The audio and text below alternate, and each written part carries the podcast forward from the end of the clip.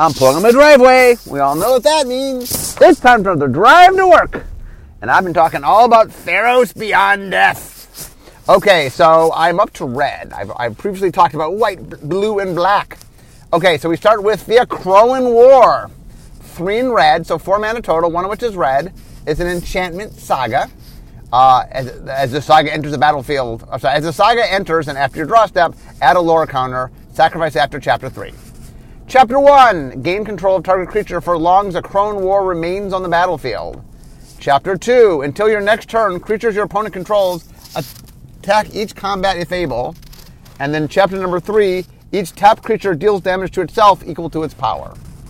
Okay, so, first off, uh, uh, uh, Akros is our version of Troy. Uh, so when we do like the Trojan War, instead of being like the Trojan horse, it was Ak- the Akroan horse. Um, so um, this is us doing our version of the Trojan War.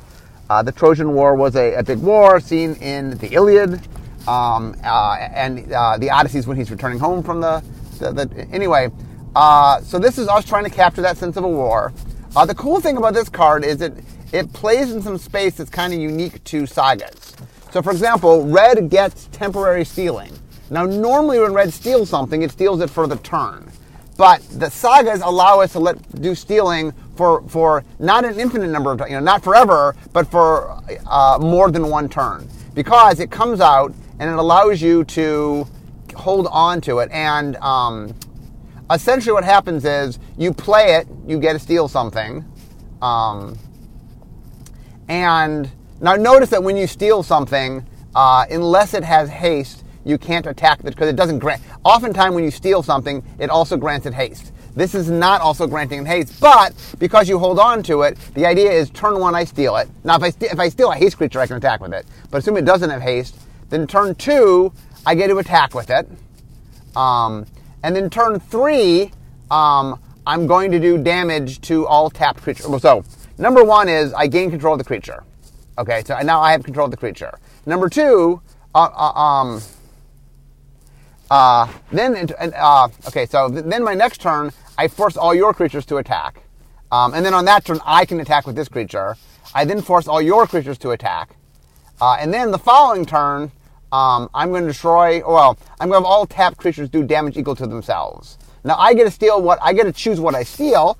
As long as I steal something whose power is equal to or greater than their toughness, I'll get to attack with it once, and then it's going to destroy itself, assuming I pick the right creature.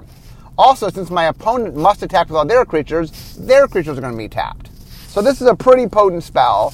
Um, now notice, by the way, assuming you're not stealing a haste creature, you mostly have the creature for one turn, you get one attack with it, so that's not that different than a threaten or red's normal stealing effect. It's a little bit different in that it happens, I steal and it happens next turn. I can block with it for a turn that doesn't normally happen. Um, but anyway, uh, it is, I, th- I think it's overall a pretty cool card. Um, next, Anax Hardened in the Forge. One red red. It's a legendary cre- enchantment creature. It's a demigod. Um, and he, he is a star three. And then his power is equal to his devotion to, or your devotion to red. And whenever Anax or another non-token creature you control dies, create a one one red Satyr creature token with this can't block. If the creature had power four or greater, create two of those tokens instead. So the idea is I get a creature, so um, he is, uh, um, Anax is, has two red mana, so at bare minimum he's a two three. Uh, as long as you have two other red mana, I mean, so when when, when any creature dies, including Anax, you're going to get a a one one red Satyr, and then if uh, you have four more devotion, Uh, oh, I'm sorry, if the creature had four or more power, sorry. Uh, if the creature who died had four or more power, you get to create uh, two tokens. So if you have devotion to four, when Anax dies, you'll get two tokens. It, it doesn't, um, it only cares about the creature dying that determines whether you get two, not not whether the devotion, not whether he has devotion to red. Uh, the creature that dies has that power. Now, if, he, uh, if you have devotion to four, then when Anax dies, you would get two. Anyway, the idea is you're turning creatures into these satyrs. Now, notice uh, the reason we have can't block on them is one of the biggest problems with token generators is that you can use them to stall the battleground. Um, and the idea is this wants you to be aggressive with them. It says, look, you can't use them for defensive purposes, so you might as well attack with them. Now maybe you'll hold off to attack with a whole bunch at once so you can swarm them, um, but you at least won't use it for defensive purposes, which is what often happens with, with creature tokens, especially with red. We want it to be more offensive than defensive. Um, again, uh, this is part of the demigod cycle. As I said, some of them have devotion equal to their, some of them, their toughness is equal to devotion, some is power. This one was power. It's red. It kind of makes sense as power is, is equal to it. Next, Arena Trickster. Three in a red for a three three human shaman, creature obviously. Whenever you cast your first spell during each opponent's turn, put a plus one plus one counter on Arena Trickster. I mentioned this during when I was talking about blue, that one of the things we did with the red-blue archetype for drafting is there's a play things on your opponent's spell flavor. Um, blue and red already are the spell colors, but to give them a little something a little different from other blue-red uh, archetypes, this really records you for doing stuff on your opponent's turn. And this is uh, one of the enablers. I talked about the blue enabler. This is one of the enablers that encourage you to have that behavior. Like I said, part of making those strategies work in, in, a, in an archetype is having some things that enable it and some things that reward it. Um, I'm sorry, this is not enabler. This is a reward. This is a reward spell. So some things that enable you to do it allow, you know, like for example, maybe there's more flash creatures or more instants. And then there's things that in, uh, reward you for doing it, like this, um, where, hey, when you do it, you get some effects. So, hey, you want to do this and encourages you to do that. Okay, next, Blood Aspirant. So Blood Aspirant costs one in a red, so two mana total, one of which is red. Uh, it's a one one, it's a Satyr Berserker. Uh, it's a creature, obviously. Whenever you sacrifice a permanent, put a plus one, plus one counter on Blood Aspirant, and one in red, tap, sack a creature or enchantment, Blood Aspirant deals one damage to target creature. That creature can't block this turn. Okay, there's a bunch going on here. One is, um, when we went back to Theros, we had a meeting of the Council of Colors to talk about enchantments and how all the colors interacted with enchantments. What colors like enchantments? What colors don't like enchantments? What colors can destroy enchantments? And one of the tricky things was, okay, well, what does red do in an enchantment-centered world? Well, red is not a color that can destroy enchantments. It's not a color, I mean, every color with a little bit of likes enchantments, constellation stuff, but... um It, red, we really wanted red to have some identity, and one of the things we hadn't really uh, identified was what was the color that might sacrifice enchantments. We don't want it to be black, because we don't want black to sacrifice its own enchantments, because we, we like making um, deal with the devil enchantments where you get yourself in trouble, and we don't want to make it easy for black to get rid of its own enchantments. We are allowing black to get rid of uh, the opponent's enchantments, as I mentioned on, in black, um, but... Uh, Who would be the best? And we realized that we had an opportunity to, to define something in red. Now notice, red is not going to sacrifice enchantments all that often. It really only matters in a place where there's a lot of enchantments, like in an enchantment-centric deck. I'm sorry, enchantment-centric set.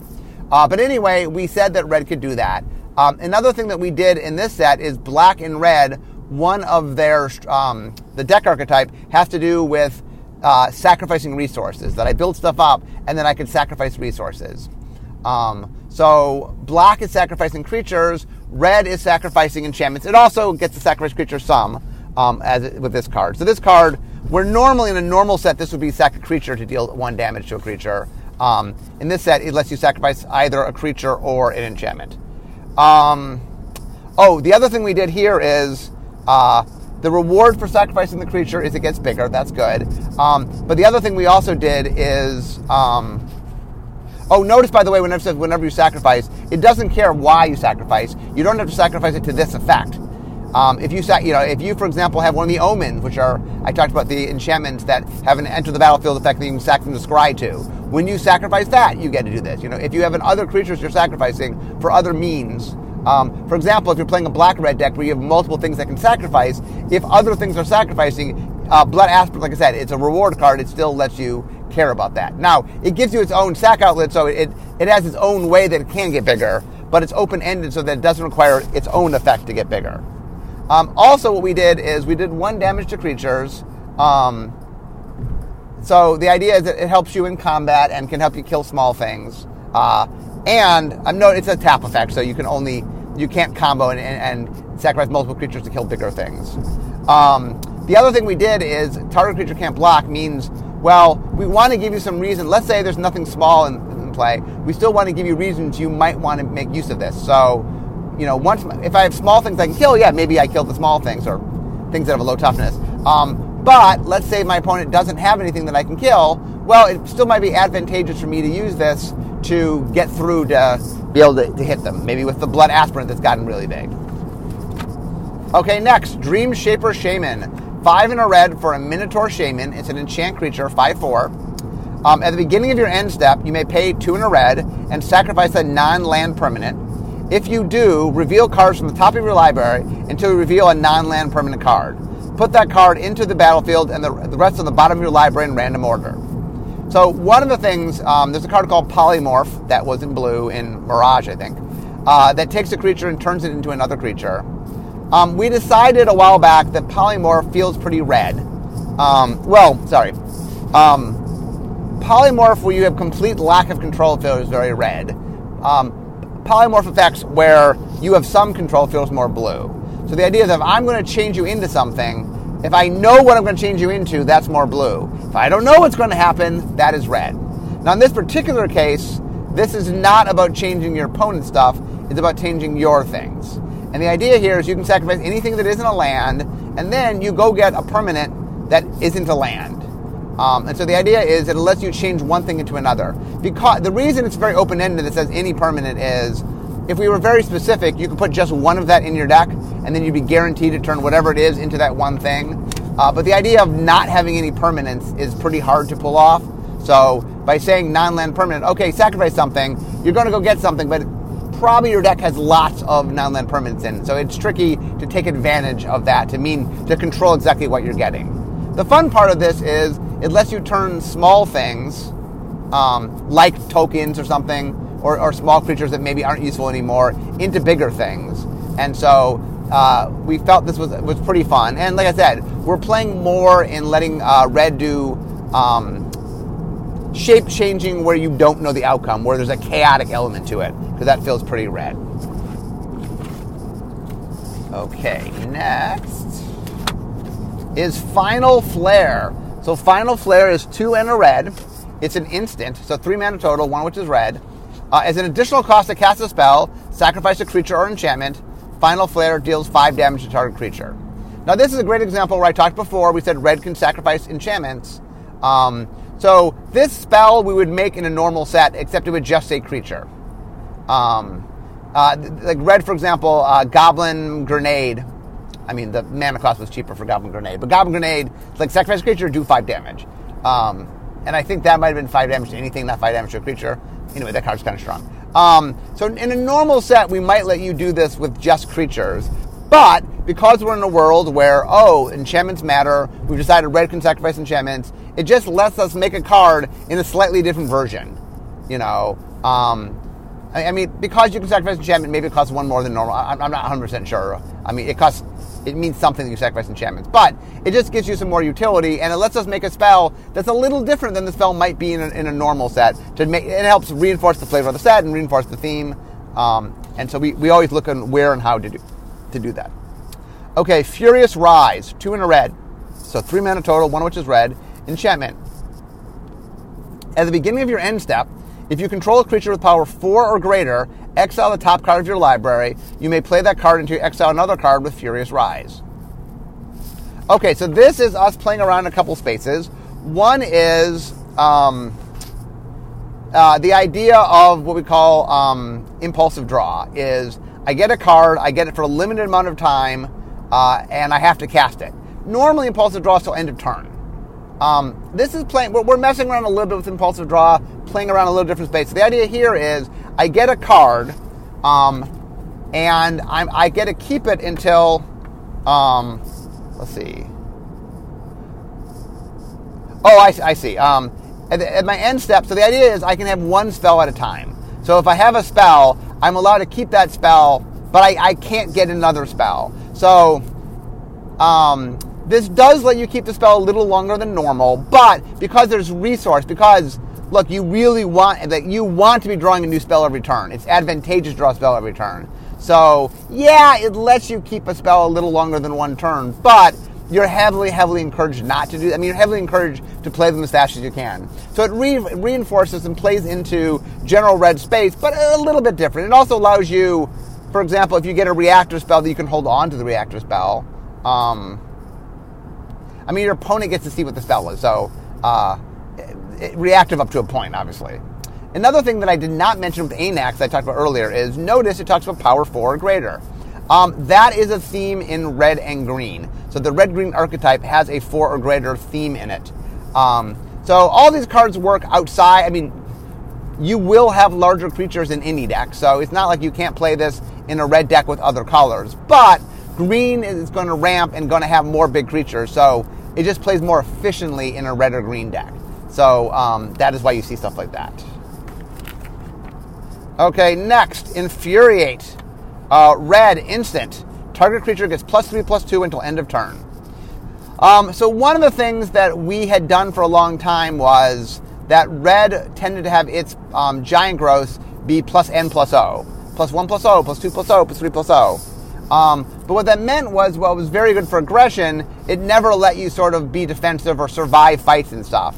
And so we had a big powwow in that um, we want to make sure that red has some utility, but we also want to separate red from green and some, from some stuff from white. So the, we, we laid out a rule that you, you can see a place here, which is um, when red does boost, it's going to boost its power greater than its toughness. But because it's, in this case, granting plus three, plus, plus three for power, it can go up to plus two for toughness. And so this is like a giant growth, not quite as good as giant growth. It's not quite on the, you know, like green gets plus three, plus three, red gets plus three, plus two. Okay, so it reinforces that red's not quite as good as this as um, green is, and it says red's a little more on the aggression. Not that you can't save things, plus two toughness is something, um, but it allows us to make a card. It allows us to play in space. Like, giant growth is fun space. We want to kind of play in that space. There's a reason that white and red and green all get to do stuff in that space. Um, but we're trying to be careful about who does what where. White right now doesn't go above plus two on power. Uh, it can, it tends to do smaller boosts. It is allowed to do a little more boost on toughness because it's a prevent, it's a damage prevention color. Um, red, meanwhile, can go higher than two, but it needs to have its power higher than toughness. Where green tends to be square statted. Whatever grants you, it tends to do plus one, plus one, plus two, plus two, plus three, plus three, plus four, plus four. Tends to be square statted. Uh, this way, we take something we want to do in a bunch of different colors, give each color some identity, so you get a feeling for that color. Um, So, and that's important, that we want to make sure we differentiate. Uh, but, look, giant growth is fun space. It's good gameplay. It leads to a lot of fun and interesting plays. So we really want to, we wanted it to be in three different colors in ways that we can chop it up. So if you see the spell in isolation, you can figure out who it is. Um, white also, by the way, when it, it t- tends to do smaller boosts, but normally grants an ability with it. Where green, sometimes it grants trample, but other than trample, it usually just does, um, you know, plus N, plus N. Okay, next, Iroa's Blessing, three in a red, enchantment aura. When Iroa's Blessing enters the battlefield, it deals four damage to target creature or planeswalker an opponent controls. Enchanted creature gets plus one, plus one. Uh, a couple things. First off, Iroa is one of the gods. Um, one of the things we did, even though we didn't make god cards for all, all fifteen gods, um, although I, I should stress that Xenagos died and is no longer a god. Um, although uh, we have a new red green god, I'll get to, I'll get to him later.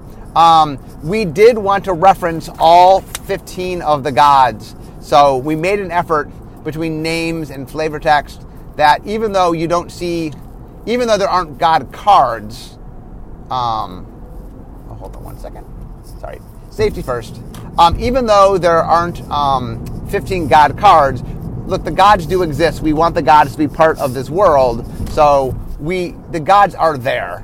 Uh, and so we wanted to make sure between names and flavor text that, that you get the sense that, yes, look, the gods still are part of this world. It's not as if, it's not like the gods don't exist. It's not as if just because we didn't print god cards, they're, they're gone now. Um, so one of the things we thought was really cool was, look, we wanted to make reference to the gods. So you will see the gods referenced throughout. Okay, another thing going on here is we want to make auras that matter. One of the problems in general with auras is card disadvantage. I've talked about that. So one of the ways to sort of help is to staple a spell to an aura. So for example, this is plus one, plus one. That's not that big a deal, um, but it's stapled to a damage spell, right? It allows you to do damage to a creature or a planeswalker. That's a very efficient spell. You might play that spell regardless. But the nice thing is it sort of allows you to play the spell, have answers to things, and have an extra enchantment in your deck. Since we care about enchantments, we want to care about them entering the battlefield and care about them leaving the battlefield and want you to sacrifice them and care if you have them. Um, this allows us to just get extra enchantments into into play. So that is um, beneficial. Okay, next, Phoenix of Ash. Phoenix of Ash costs one red red, so three mana total, two which is red. It's a two two Phoenix creature, obviously. Has flying and haste. For two and a red, Phoenix of Ash gets plus two plus zero until end of turn. And escape, two red red, exile three other cards from your graveyard. You may cast this card from your graveyard for its escape cost. Phoenix of Ash escapes with a plus one plus one counter on it. Okay, so for three mana, I get a two two flying haste creature. Uh, and I can, for two and a red mana, plus two plus zero, fire breathing. Um, the reason we tend to do that is um, if we make fire breathing for a single red mana, it, it, it encourages you to have to have lots of red mana. This particular card, um, it has two red mana in its mana cost. It was a little less necessary to do that. Um, and if you want to play this with another color, it makes it a little easier to do that, although I understand the mana cost is the thing that adjusts as well. Anyway, uh, it's a two two. You get to escape with it. Uh, it's a Phoenix. Phoenixes naturally get to come back from the from the dead. That's what Phoenixes do. It's kind of fun to, since there's a mechanic that plays into that very flavor. Hey, let's make a Phoenix that does that. Phoenixes clearly come back from the dead. Is what Phoenixes do. This particular one also does the thing where it gets better when it comes back from the dead. So it's a two two normally, but it's a three three when it rises from the dead. Um, and um, getting it back is not much more expensive. Like one red red for a two two, and then two red red for a three three. So you're not paying that much more to, to get it. So that that that is kind of cool. Okay, next. Purpho, Purphoros, pur, I'm sorry, pur, Purphoros. Purphoros, Bronze-Blooded, four and a red. It's a uh, legendary enchantment creature, God, seven six, indestructible. As long as your devotion to red is, is less than five, Purphoros isn't a creature. Other creatures you control have haste. Two and a red, uh, you may put a creature card or an artifact card from your hand onto the battlefield, sacrifice at the beginning of your next end step. Okay, so he does two things besides being a god. Um, is he get, grants everybody haste. Um, so I think all the gods in this case have a static ability and activate ability, I think, or maybe it's activated or triggered. Um, and uh, he is the forger. So the reason it says creature or artifact is a little bit of flavor. Um, so basically he's doing, uh, uh, what's the name of the effect? Uh, sneak attack from Tempest. Uh, I, I made uh, sneak attack all the way back in Tempest. So what sneak attack does is it lets you put a creature card on your hand into play, gives it haste, and then it goes away at end of turn. So it allows you to turn your creatures into like one-time effects. Um, so he has sneak attack built in, which is pretty powerful. Um, it's funny, he also, because he grants everybody haste, his sneak attack ability doesn't need to grant them haste because he grants them haste, which is kind of clever. So uh, we sort of took that ability and split them off. Um, we've made Fervor and a lot of stuff for red grants haste. That's kind of a generally cool ability to have. So anyway, he all comes together pretty cool. Purphoros's Intervention, X and red. So sorcery, choose one. Create an X X red elemental creature token with trample and haste. Sacrifice at the beginning of the next end step. Uh, so you got to make a whole bunch of one ones that uh, with trample that can attack for this turn. Um, oh, I'm sorry, they're X one. Oh, create an X one. It's, I'm sorry, it's not X one ones. It's an X one. So I'm creating one creature token, but it's got trample based on X. Uh, so I'm going to attack you with... You know, if I put five mana into it, it's, uh, or five five in red, uh, it's a five one, five one trample, you know, and I'm going to attack with it because it's going to die at end of turn. Uh, and Purphoros' Intervention deals X damage to target creature or planeswalker. So either, once again, we, we've done this before, where I can do X of something, which is making an X one, um, or I can do double X, where I can do damage to creatures or planeswalker. So the cool thing about this is, hey, if I, if I want to do damage to a player, I can make a creature with trample and attack. If I want to do damage to a play, planeswalker or a creature, uh, now do I get to do that, but I get to double up. I get to do double X. Like I said, a bunch of these X spells do double X, so it helps us make two different effects that, that both fit the same cost. But anyway, this that's part of the red. Um, red's part of the, uh, what, what do they call it? The uh, intervention um, cycle. Okay, next. Skoph- Skophoros Maze Warden, three and a red. It's a three four creature, a Minotaur Warden. Uh, one colon, Skophoros Maze Warden gets plus one, minus one until end of turn. So it's a three four. You can pump it all the way up to being a six one. Whenever another creature becomes a target, and if you put enchantments or something on it, make make make, make bigger. Whenever another creature becomes the target of an ability of a land you control named Labyrinth of Skophoros, you may have Skophoros Maze fight that creature. So the idea is there's a, a land that represents the maze, and this is the, the Minotaur in the maze, which is playing into the original Greek, like, in, in a Greek mythology, there actually is one Minotaur. There's not a lot of Minotaurs. We make a lot of Minotaurs. Uh, in original Greek mythology, there was the Minotaur. There was only one. And it guarded the maze. Uh, I think Theseus fought him. Um, anyway, there's a combo here where this card by itself is a fine card. It's a three four with, with sort of um, uh, Flowstone, we call it in R and D. I, I don't know what the... Uh, plus one, minus one. Um, but if you get if you get to... Uh, if you can get the maze... Then, not only that, they combo together, and now the Minotaur can fight things in the maze. So there, there's lots of fun flavor there. Okay, next, Storm Herald, two in a red, creature, human shaman. Uh, it's got haste, and it's a three two. Uh, it's a creature, human shaman is a creature. Uh, when Storm Herald enters the battlefield, return any number of aura cards from your graveyard to the battlefield, attached to creatures you control. Exile those auras at the beginning of your next end step. If those auras would leave the battlefield, exile, exile them instead of putting them anywhere else. Uh, so one of the things red gets to do is do things temporarily. So here what it's doing is it's raising dead all your auras for a turn. Now remember, we said that red gets to sacrifice auras. So one of the things it could do is it could have auras. Maybe it has, aura, maybe it has enchantment creatures, although um, this, this only gets back auras. Um, maybe you have auras that you're putting on your creatures.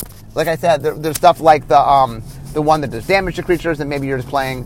Um, But anyway, you get to play some auras, you get to sacrifice them, and then this lets you get them back and do... Um, I mean, I, th- I think this is intended for more build-around if you want to make an aura-centric deck. Uh, the idea being that I play a lot of auras, and then this card really lets me sort of have a second hit with all the auras in. Um, and it's kind of neat. We've, we've done, you know, animated creature for a turn in red, uh, but this is the first time we've, we've done animate auras. And to make it powerful enough, it's all the auras, so that's kind of cool. Okay... Um, next, Stormwrath. So Stormwrath costs two red red, so it's four mana total, two of which is red. It's a sorcery. It deals four damage to each creature in each planeswalker. Um, so it's a, a board wipe for red, or a pseudo board wipe. I mean, it only kills, it only does four damage, so um, it might not kill all planeswalkers, although a lot of planeswalkers that might be at four or less, or at least lower the planeswalkers. And it gets rid of at least all these small and medium-sized things, um, but... You know, uh, usually when white does sort of mass, uh, it, it just destroys them. Where red and black usually care a little bit about how big they are. Um, black a lot, a lot of times will do minus X, minus X, and red will do direct damage, obviously, because that's what red likes to do. Okay, next, the Triumph of Anax. Two in red. It's an enchantment saga. Uh, as it enters, you get lore counter, and this has four chapters. So you sacrifice after chapter four. Chapter one, Chapter two, and Chapter three. Until end of turn, target creature gains trample and gets plus X plus O, where X is the number of lore counters on tri- Triumph of Anax. And Chapter four, target creature you control fights up to one target creature you don't control. Uh, so the idea is um, uh, Anax is one of our demigods, uh, so it's telling a story about them. So this is playing in some fun space with sagas. The idea that it could be a ramping effect, because yes, Chapter one, two, and three are the same effect, but really they're not the same effect, because it cares how many lore counters you have. So essentially, it it's plus one plus O, plus two plus O, plus three plus O. So it's kind of neat in that while the chapters repeat, they don't really, they scale up. And that is something that we can do with um, with sagas. Sagas are definitely something that um, we enjoyed within Dominaria. We had fun bringing them back. You can see we're playing around with them a bit. Uh, some of them, like this one, have four chapters. All the ones in Dominaria had three chapters. And we're experimenting a little bit with what you can do with sagas. This is a good example of some space that is interesting space that sagas let you do in, in a clean way, where you get to have scaling effects, but in a way that's not like you're already doing the logistics to have to track the lore counters anyway. So it's no additional... Uh, like if I did this on a normal spell, I have to explain to you how to track it. But since I already have something that has to track something, I can sort of... Um, I can sort of make use of that. So it's a neat way to get extra value without creating extra logistics. So that that is particularly cool. Okay, Underworld Breach. So Underworld Breach costs one in red. It's an enchantment. Each non-land card in your graveyard has escape. Uh, the escape cost is equal to the card's mana cost plus the uh, exile three other cards from your graveyard. At the beginning of your end step, sacrifice Underworld Breach. Okay, so first off, this is kind of like a spell in that you get it for the turn. Uh, it's very Yawgmoth's Will-y, for those that know that card from way back when. Uh, a, a black card from Urza's Saga that is super powerful. Um, and the idea here is that it allows you to escape things uh, meaning it grants escape to everything. So essentially the idea is, for the cost of three cards from your graveyard, you can cast stuff out of your graveyard. Yawgmoth's Will just let you, for the turn, cast things out of the graveyard. So this is like that, except there's the added cost of you have to spend three cards per spell. So it doesn't let you get every spell, but oftentimes you can't cast all the spells anyway when you're casting stuff out of your graveyard, because you know, you only, only have so much mana. Um, anyway, this is a very powerful card. I... I uh, anticipate seeing play in many formats. Uh, like I said, it's kind of Red's version of Yawgmoth's Will. Not quite as strong as Yawgmoth's Will, obviously. Um, while it costs the same as Yawgmoth's Will, the escape element of having sacrificed three other cards really is a significant cost. Okay, so finally, um, I think it's my last card in red. Uh, it is. Wrap in Flames. Okay, Wrap in Flames is three in a red. Um... It's a sorcery. Wrap in Flames, Wrap in Flames deals one damage to each of up to three target creatures. Those creatures can't block this turn. Okay, so this is space that we've been playing in a little bit more in red, is the idea of, we like red having panic effects, meaning uh, target creature can't block. Um, but sometimes it's hard to, to play those spells. Uh, unless you're playing super aggro-y sometimes, it's tricky to get, like, to have the space in your deck for that.